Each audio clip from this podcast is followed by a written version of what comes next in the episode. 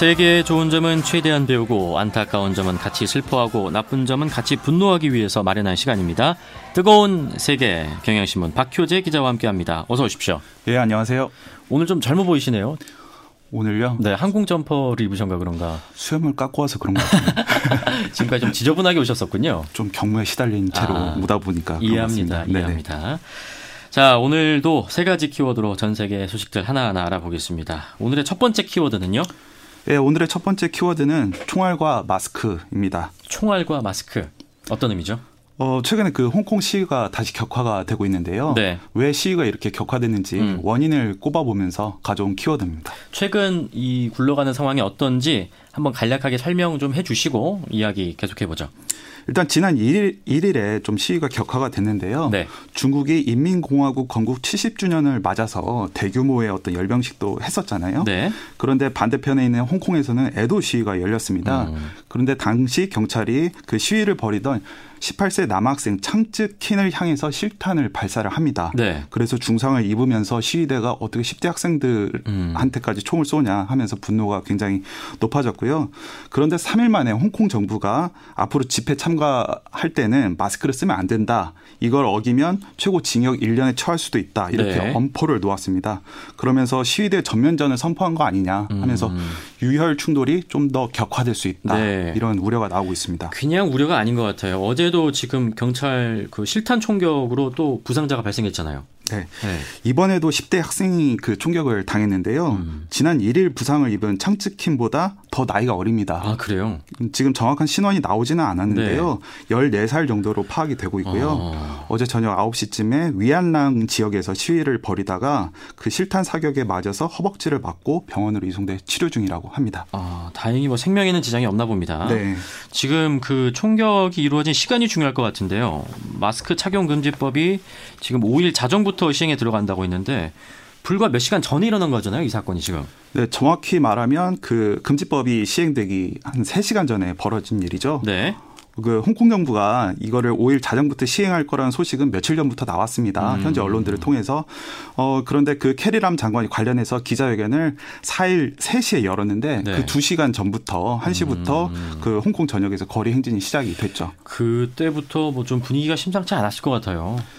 일단 정부가 공포 분위기를 조성해서 네. 반대 여론을 누르려는 거 아니냐 하면서 비난이 마구 쏟아졌고요. 일단 좀 시각적으로도 많이 돋보였던 게 그 각양각색의 마스크를 쓰고 수천 명들이 뭐 영화 V4 벤데타에 나왔던 네. 가면이라든지 뭐 삐에로 가면이라든지 이런 다양한 가면을 쓰고 나왔고요. 처음에는 평화로운 거리 행진이었는데 시간이 갈수록 좀 더 무력 충돌 양상으로 흘렀죠. 이번 복면 착용 금지 이 조치가 지금 시위 참가자들을 더 분노하게 만든 것 같습니다. 시위대는 이것 보고 지금 공포정치다 이렇게 비난도 했는데 어떤 조치길래 이런 비난이 나오는 건지 조금 더 구체적으로 들여다보죠. 일단 처벌을 보면 네. 최고 징역 1년까지 처해질 수 있다고 했는데 25,000 홍콩달러 그러니까 우리 돈으로 한 380만 원 벌금형에 처해질 수가 있고요. 네. 그 과격시위자를 색출하겠다는 목적일 텐데 일단 더 문제가 되는 거는 경찰이 자의적으로 판단을 해서 그 시민들의 어떤 신체의 자유를 구속할 수 있는 권한을 행사할 수 있다는 거에 있습니다. 네. 이게 중요한 거는 시위에 참가하지 않은 사람이라도 경찰이 판단했을 때 이거는 뭔가 신분을 감추려는 의도가 있다 판단이 되면 마스크를 벗게 할 수가 있고요. 근데 이거에 불응하면 최고 징역 6개월에 처할 수 있는 방안까지 검토를 하고 있다고 합니다. 지금 감기 걸려서 마스크 쓸 수도 있는 거잖아요. 그거는 예외로 네. 그 규정을 두긴 했는데 그래도 경찰이 판단을 하면 네. 벗을 수 있도록 하는 그런 방안이 포함됩니다. 마스크 벗어라 무조건 벗어야겠네요. 지금. 그렇죠. 네. 지금 홍콩 정부 조치가 이렇게 비난을 받는 핵심적인 이유. 정부가 이제 자기들 마음대로 말씀하신 대로 시민을 좀 억압할 수 있다. 여기에 있는 것 같습니다. 네.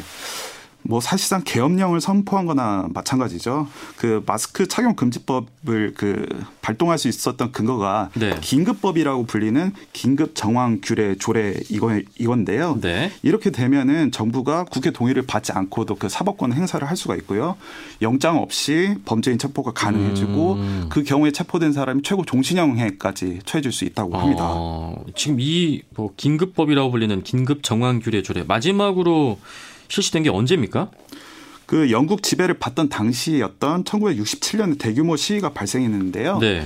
그때 딱 한 번 발동을 했었고 지금 그러니까 52년 만에 다시 발동을 한 거죠. 근데 정부가 이런 조치를 취하는 게 위험한 거는 네. 지금 반중 민주화 시위대를 찬성하는 여론도 있지만 반대하는 여론들도 지금 덩달아서 높아지고 있거든요. 네. 그래서 그쪽 진영에서는 캐나다처럼 불법 집회에 참가해서 마스크 쓰는 사람들은 최고 징역 10년까지 처벌하게 하자. 이런 얘기까지 나오고 있는 실정입니다. 뭐 총알과 마스크 착용 금지법이 뭐 홍콩 시위를 격화시키고 있는 안타까운 소식인데요. 상황이 어떻게 전개될지는 조금 더 지켜봐야겠습니다. 어쨌든 뭐 더 이상 총격도 없어야 되고 뭐 총격에 따른 그런 다친 사람도 나오면 안 되겠죠. 예. 그렇죠. 자, 첫 번째 키워드는 총알과 마스크, 홍콩 시위 짚어봤습니다. 자, 두 번째 키워드는요. 두 번째 키워드는 그 에이브러햄 링컨 전 미국 대통령의 유명한 연설. 게티즈버그 연설에서 따왔는데요. 네. 그 국민에 의한 국민을 위한 정부입니다. 옛날에 그 영어 공부할 때 항상 이거 그렇죠. 외우고 다녔었거든요. 전치사 때문에 되게 많이 했죠. 네. 자, 무슨 이유로 이걸 꼽으셨습니까? 그 최근에 이라크 전역에서 대규모 반정부 시위가 벌어지고 있는데요. 예, 오늘도 시위 소식이네요. 또 그 사상자가 속출하고 있는데 그 보통은 이라크에서 반정부 시위가 일어나면 그 지정학적인 특성 때문에 뭐 주변국인 이란이라든지 아니면은 그 이라크를 침공했던 미국이라든지 이들 나라들의 어떤 정치적인 요구에 의해서 이제 네. 시위가 뭐 조작된다 뭐 이런 의혹이 많이 제기가 됐었거든요. 그런데 이번 시위 같은 경우에는 정말 자발적인 어떤 국민들의 어떤 분노가 끌어올라서 시작된 시위이기 때문에 뭐 종교 간의 계파 그런 싸움이 아니고 네, 그런 것도 없습니다. 아, 국민의 자발적인 시위다. 지금 1일에 수도 바그다드에서 지금 시위가 시작됐다는 소식까지는 들었는데 지금은 어디 정도까지 왔습니까? 지금 오늘 제가 몇 시간 전까지도 좀 확인을 하고 왔는데 네. 매체마다 좀 차이는 있는데 최고 65명까지 사망자 발생했다 그런 보도도 있고요. 예. 부상자는 이미 1,000명 단위로 접어들었다고 합니다. 네. 지금 시위가 시작된 게 보통 그 젊은 20대 남성들, 그러니까 일자리를 잃은 그 젊은 남성들이 중심이 돼서 네. 바그다드의 타흐리르 광장이라는 곳이 있어요. 거기서 시작이 됐는데, 근데 치안군이 처음부터 물대포를 쏘고 최루가스, 거기다 실탄 사격을 했습니다. 처음부터 좀 강경하게 나왔네요. 그렇죠. 처음부터 이렇게 세게 나온 데다가 네. 그 정부가 통금 실시에 들어갔고 거의 전역에서 SNS가 차단이 됐고요. 그러다 보니까 이제 주민들도 뭐 우리가 평화적인 시위를 벌인데 이렇게 세게 나오냐 하면서 네. 좀 더 반대 여론이 들끓었고 처음에는 바그다드였는데 이제 남부 쪽으로 더 퍼져서 뭐 최대 유전 지역인 바스라나 그 이슬람 시아파의 성지 도시죠 나자프를 포함해서 전역에서 지금 이라크 전역으로 퍼졌네요. 네. 국민들의 자발적 시위다. 어떤 목소리입니까? 왜죠? 일단 두 가지가 가장 주된 그 요구사항인데요. 네. 경제난을 해소해달라. 경제난. 그리고 그거에 뿌리가 된 고위 관료들의 부정부패를 척결해달라 이거입니다. 지금 상황을 보면 지금 경제 상황이 정말 안 좋습니다. 지금 이라크 인구가 우리나라 인구랑 좀 비슷하게 한 4천만 정도 되는데 네. 그중에 한 4분의 3 정도가 하루 6달러도 안 되는 우리 돈으로 만 원도 안 되는 돈으로 살아간다고 네. 하고요. 세계은행 통계에 따르면 청년 실업률 같은 경우에는 25%에 육박하고 있다고 합니다. 그런데 유독 이번에 왜 이라크 시민들이 이렇게 격렬하게 저항하는 거죠? 국민들이 분노하는 지점은 뭐 이라크가 이렇게 못 살 나라가 아닌데 네.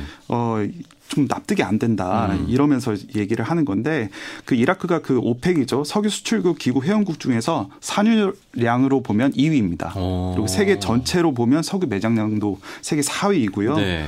그런데 그 석유 생산을 통해서 나오는 이익을 지금 고위 관료들이 부정부패로 그 가져가는 게 아니냐 이렇게 의혹의 시선을 제기하고 있고요. 지금 뭐 이란 같은 경우가 지금 이라크에 거의 전력 대부분을 공급하고 있는데 네. 지금 그 전력 인프라를 공급하는 과정에서도 그 이라크의 부패한 관료들이 그 돈을 좀 착복하는 거 아니냐 이런 그런 의혹들이 제기가 되고 있습니다. 그럼 이라크 뭐 정치권에서는 이런 시위에 대해서 어떤 반응을 보였습니까? 일단 정치권은 그 아델 압둘 마흐디 총리가 급하게 나섰죠. 네. 바그다드에 내려졌던 통금을 일단 해제를 했고요. 시위대와 대화를 제안하기도 했습니다.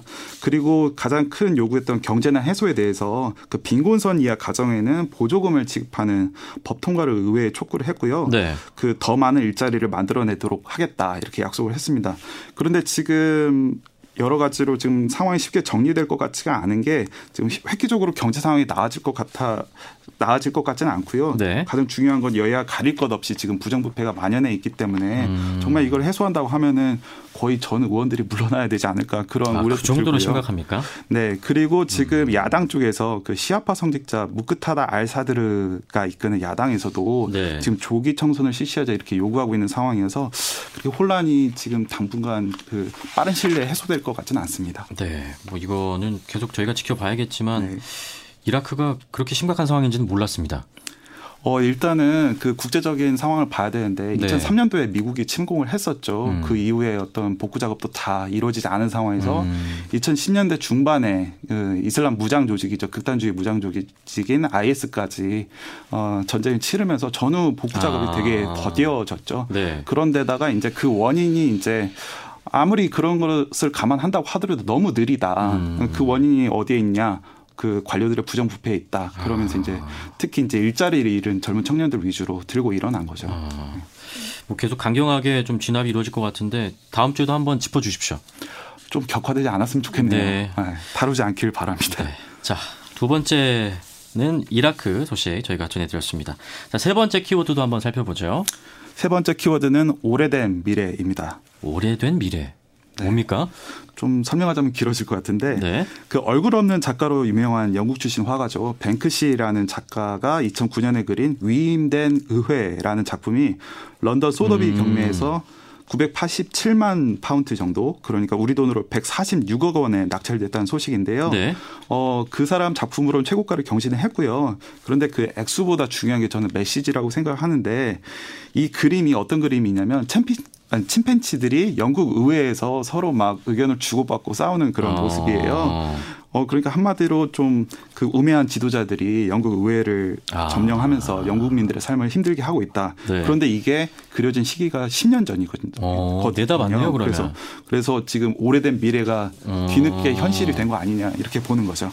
오래된 미래라는 키워드를 그래서 골라오셨군요. 그렇죠. 저는 옛날에 그 처음 뱅크시를 들었을 때 어디 지역 이름인 줄 알았어요. 저도 좀 그렇게 생각했었어요. 근데 이제 뱅크시 하면은 얼굴 없는, 얼굴이 잘 안 알려진 그런 영국 출신 화가로 알려져 있더라고요. 네. 위임된 의회라는 그림입니다. 한번 뭐 찾아와서 직접 봐보시면 좋을 것 같고요. 2009년에 이제 말씀하셨는데 예측한 게 뭐 그때면 브렉시트 국민투표가 실시되기 전이잖아요. 한참 전이죠. 네. 그 브렉시트 국민투표 논의가 진행되고 뭐 실제로 그 진행이 됐던 건 2016년이니까요.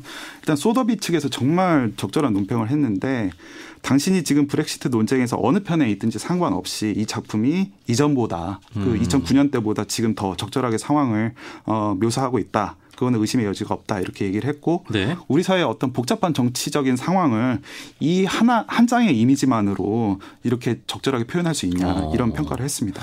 근데 이게 10년 전 작품인데 어떻게 지금 이제야 빛을 보게 된 겁니까? 그 원래는 2009년에 브리스톨 갤러리에 처음 공개를 했었는데요. 뱅크시가 네. 이 작품을 다른 사람이 샀고요. 이 작품의 그 소유주가 올해 3월 29일에 이거를 다시 브리스톨 그 갤러리에 대여를 했어요.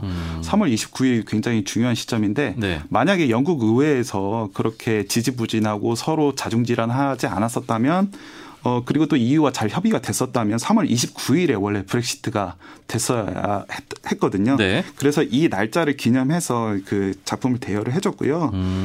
그리고 브리스톨 그 갤러리 10년 만에 다시 대여를 해줬고 그리고 그러면서 많은 사람들의 관심을 받았고 그리고 그림 소유주가 다시 경매에 붙인 거죠. 그러면서 이제 이게 가치가 많이 뛴 그림 때문에 오히려 그 뱅크시보다 그 뱅크시 그림의 가치를 알아보고 먼저 산 사람이 지금 이득을 보게 된 상황입니다. 지금 브렉시트 상황은 어떻게 굴하고 있습니까? 일단 그 보리스 존슨 같은 경우에는 네. EU가 합의하든지 말든지 간에 우리는 10월 31일 날 탈퇴하겠다. 이렇게 얘기를 했었는데 지금 영국 의회 내에서 반대 움직임이 굉장히 심해요. 그래서 이제 보리스 존슨 같은 경우에는 의회를 정회를 하는 그런 파격까지 실시하기도 했었는데 대법원 같은 경우는 그거는 위법하다 이런 판결까지 내렸고 지금 존슨 같은 경우에는 그런 기류를 잇고 지금 가장 그 첨예하게 갈리는 이슈는 그 영국과 아일랜드와 붙어 있는 북아일랜드의 위치를 어떻게 할 거냐인데 네. 그거를 그 EU에서 제시했던 것 그 기간만큼은 아니지만 어느 정도 혼란이 지속되지 않게 어느 정도 좀 남겨놓게 하자는 그런 안을 포함시켜서 다시 EU와 협상을 하려고 하고 있습니다. 아 그래요. 뭐 또 봐야겠네요 그것도. 호언장담했던 거와는 네. 좀 많이 달라진 상황이죠. 얘기와는 좀 달라지네요. 네. 근데 뱅크 씨가 얼굴 없는 작가라고 소개를 하셨는데 왜 이 사람은 주목받는 걸 싫어합니까? 그 뱅크 씨는 한마디로 예술 작품을 그 누구 한 사람의 소유물로 남겨놓는 걸 되게 싫어해요. 사실 하늘 아래 새로운 게 없다고 모두 서로 영향을 주고받고 그런 사회적인 메시지들을 공유를 하는 거잖아요. 네.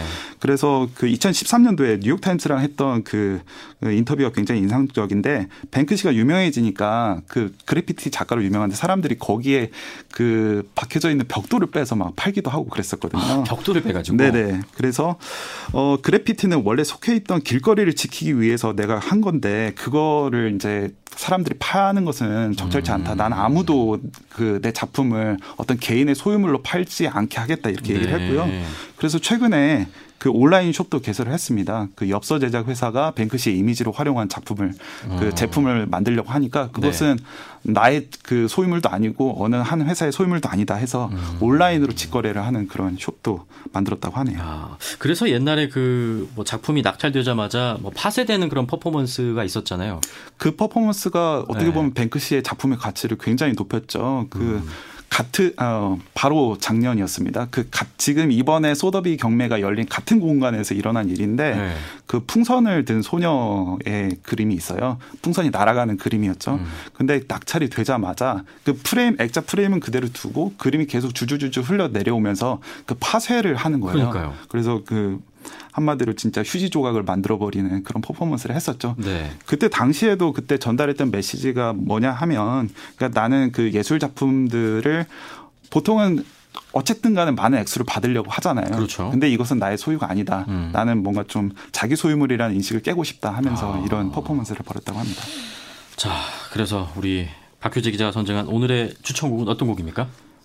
그 침팬지가 장악한 의회 그 이미지에서 좀 착안을 했는데요. 네. 그 서태지와 아이들의 1996 그들이 지구를 지배했을 때를 골라왔습니다. 저 이 곡을 몰라요. 어떤 곡이죠? 왜 고르신 거죠? 이거를 모르시나요? 네, 잘 모르겠습니다. 그 메시지를 어떻게 설명해야 될지 모르겠는데 네. 아주 큰 틀에서 보면은 네. 그 부패한 지도자들, 우리를 조종하려고 하는 사람들에 의해서 우리는 더 이상 지배당하지 않겠다 이런 메시지를 한 건데 사실 브렉시트도 뭐 국민투표를 하긴 했지만 그거에 대해서 반대하는 사람들도 많이 있고 이라크 관리들의 부정부패 때문에 지금 국민들이 시달린 상황이라든지 그리고 홍콩의 주인은 홍콩 시민들인데 오히려 중국 중앙정부가 통제하고 어떤 무력 어떤 진압 때문에 희생되는 모습 그런 것을 보면서 아 우리가 그들한테 조종되지 말자. 아, 네 그런 의미에서 저항의 의미로 한번 선고해봤습니다. 알겠습니다. 서태지와 아이들의 1996 그들이 지구를 지배했을 때 전해드리면서 오늘 순서 마치겠습니다. 지금까지 경향신문 박효재 기자와 함께했습니다. 고맙습니다. 네 감사합니다.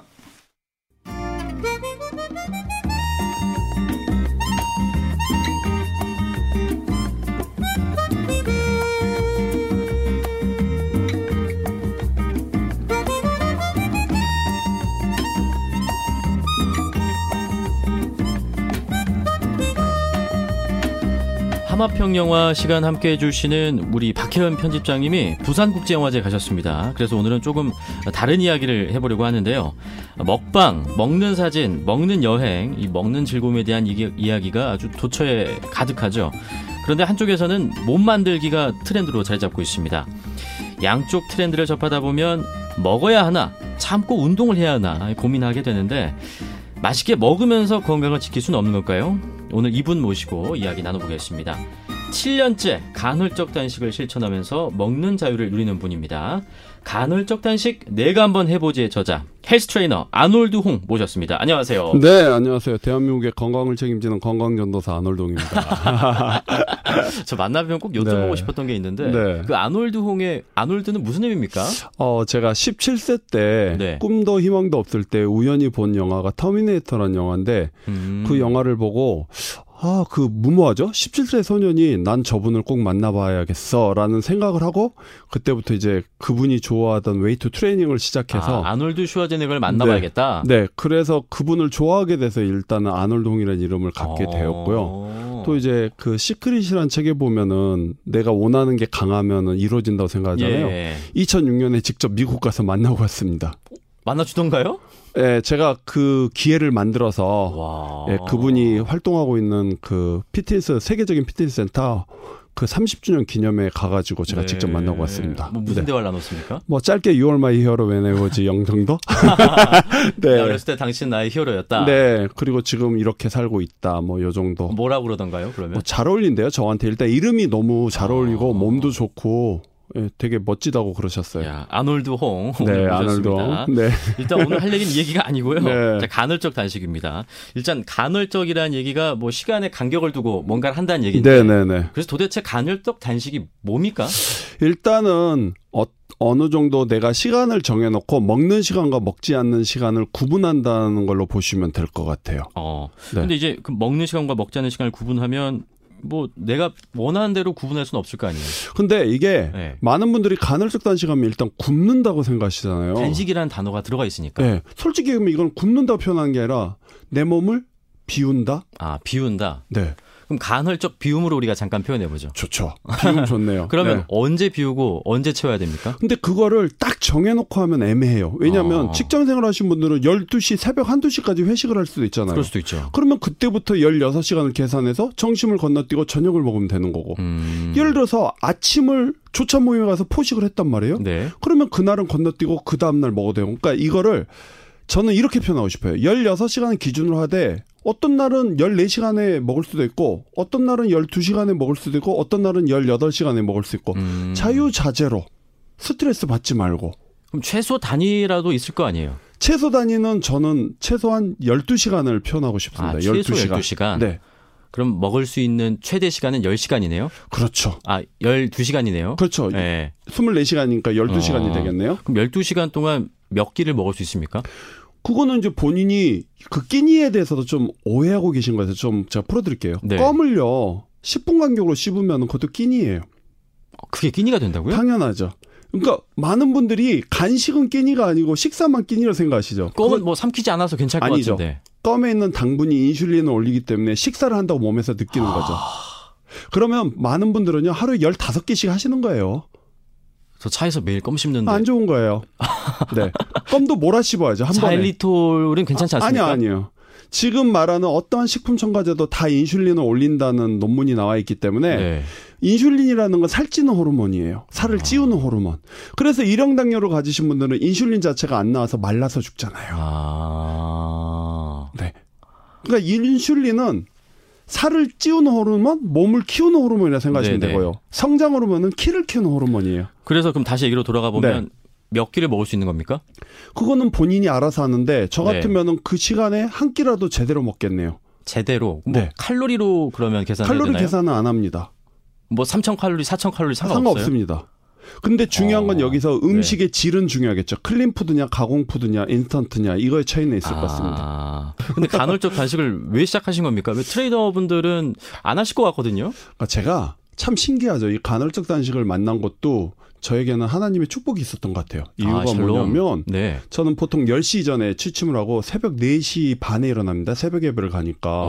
근데 그날따라 잠이 오질 않아서 TV를 틀었는데 간헐적 단식 스페셜을 하는 거예요. 시작하기 전인 거죠, 지금. 네. 네. 7년 전 얘기를 하는 겁니다. 네. 그래서 그 방송을 보고 있는데 전화가 빗발칩니다. 회원들한테. 선생님, TV에 나왔는데 금식 16시간을 단식을 하고 나면 먹고 싶은 걸 다 먹어도 살이 빠지는데 어떻게 생각하세요? 그래서 제가 그때 한번 기다려봐라. 내가 일단 해보겠다. 100일 정도 해보고 나서 그리고 좋고 나쁨을 따져보겠다. 네. 네. 그렇게 해서 100일을 하게 되는데 놀라운 게 있죠. 제가 그 100일을 하고 나서 다시 그 스페셜에 출연하게 됩니다. 100일의 기적으로. 네. 근데 그때 출연하는데 이제 누구한테 전화 오지 아십니까? 그 유명한 배우 차승원 씨, 그다음에 최수정 씨. 네. 저한테 전화 가서 야 아놀드야 저렇게 먹어도 살이 안 쪄? 응. 나 100일 동안 체지방 줄었어. 근육 늘고. 헐, 대박. 그 8시간 동안 먹고 싶은 거 먹으면 그게 폭식이라서 좀 위에 무리가 되진 않을까요? 그래서 제가 100일 동안 네. 경험을 해봤는데 그거를 이제 영상으로 다 남겨놨거든요. 네. 근데 보면 처음엔 저도 잘 모르고 공부를 안 했을 때라 무조건 뭐든지 많이 먹으면 된 줄 알고 가공품을 먹었더니 살이 쪄요. 아, 단속하더라도 찐다. 네. 이유가 뭐냐면 가공품을 먹으니까 허기가 잡히질 않아요. 우리 몸은요. 탄수화물, 지방, 단백질, 무기질, 비타민, 섬유질, 수분 이렇게 7대 영양소가 필요한데 네. 우리가 배고픔을 느끼는 건 그 7대 영양소를 채우기 위해서 내 뇌 시상하부에서 자꾸 배고픔 신호를 주는 거거든요. 근데 내가 원하는 게 들어오지 않으면 계속 배고픔 신호를 줘야 될까요? 말아야 될까요? 계속 주겠죠. 그렇죠? 그 뭐 물어보나 마나한 얘기겠지만 네. 그래도 간헐적 단식하면서 운동을 병행하는 게 효과를 극대화시킬 수 있겠죠? 그렇죠. 운동이라는 게 많은 네. 분들이 다이어트 목적으로 칼로리를 줄이려고 하잖아요. 네네. 그거는 노노노입니다. 잘못된 생각이고요. 쉽게 얘기해서 우리가 계곡이 그 물이 없어갖고 막 그 이끼가 끼고 더러울 때 폭우가 쏟아지면 어떻게 됩니까? 계곡이 깨끗해지지 그렇죠. 않습니까? 네. 우리가 운동을 하는 건 순간적으로 운동을 해서 심장 박동수를 높여서 우리 몸의 대사를 좋게 해주는 거죠. 그러면 혈액에 있는 노폐물이라든지 장에 있는 노폐물을 밖으로 배출시키는 거예요. 그러니까 결론은 우리가 살이 찌는 이유 중에 하나가 많은 의사들이 염증 반응이라고 그래요. 염증이라는 거는 우리 몸이 병들고 그런 거잖아요. 근데 운동을 하면서 순환을 시켜서 그 염증 반응도 줄여주고 몸에 쌓인 노폐물을 배출을 시키는 거죠. 아마 이 방송을 들으시는 분들 이제 연세가 있으신 분들은 연탄 아궁이 기억하시면 돼요. 네. 아궁이 밑에 연탄재가 많으면 불이 안 탔는데 그거를 국자 같은 모양으로 퍼놓고 연탄불을 때문에 화력이 좋아지는 것 같이 네. 우리 몸의 대사가 좋아지면 살이 잘 빠지는 몸이 되고요.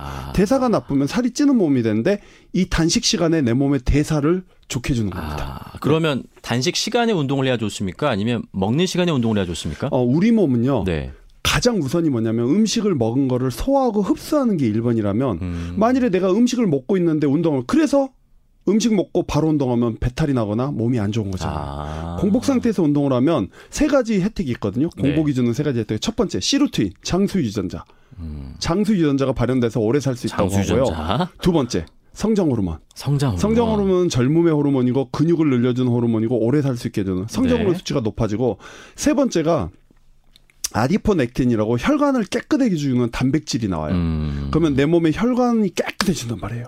그러면 공복에 운동하면 이 3가지 혜택이 있는데 굳이 왜 밥을 먹고 나서 경험해 보셨을 건데 식후에 나른해지는 거? 그렇죠. 그거는 우리가 커지죠, 위쪽에 혈액을 많이 보내서 소화 흡수에 집중하기 위해서 나른해지는 거거든요. 네. 그때 운동을 한다면 소화 흡수가 좋을까요? 안 좋을까요? 안 좋겠죠. 안 좋죠? 어쨌든 그냥 돼요. 단식하고 있을 그 시간에 공복 때 운동해라. 이거는 네. 같이 할 거면. 네. 그럼 주변에 뭐 간헐적 단식해서 좀 드라마틱한 효과를 본 사람들이 있죠. 그렇죠. 제가 알고 있는 이제 녹색창에 검색하면 도상현 군이라고 치면 뜨는데 네.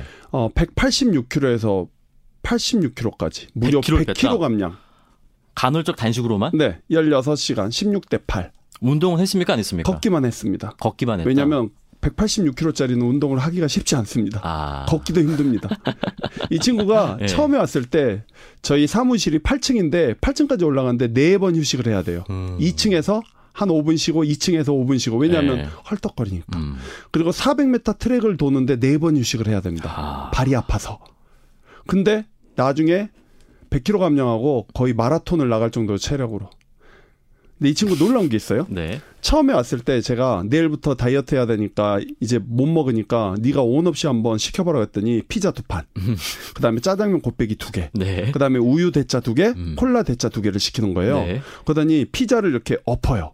없다는 건 덮는다는 얘기예요. 햄버거처럼 접었다는 네. 거죠. 왜 그러냐니까 네. 그래야지만 토핑이 안 떨어져서 깔끔하게 마무리할 수 있어서 그렇게 해서 2판을 먹어요. 라지를. 네. 그리고 짜장면을 저어서 먹고 그다음에 우유 2개를 다 마시고 콜라를 다 먹었어요. 야. 계산해보니까 한 15,000칼로리 정도 되더라고요. 네. 2만 칼로리 가까이. 근데 그 다음부터 이제 제가 클린푸드로 해가지고 하루에 1,800에서 2,000칼로리를 먹였거든요.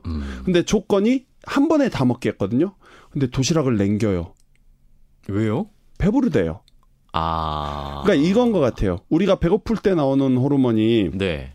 그렐린 호르몬이고요. 배가 부를 때 나오는 호르몬이 렙틴인데 렙틴과 그렐린의 민감성이 좋아지면 배고픔도 느끼고 배부름도 빨리 느끼는 거예요. 옛날엔 둔감했었는데 좀 민감해진 거네요. 이제 그런 것들에. 그렇죠. 민감해진 거죠. 그때는 하도 배부름 신호를 줘도 계속 먹었기 때문에 양치기 소년이 됐다고 하면 표현이 네. 딱 맞을 것 같아요.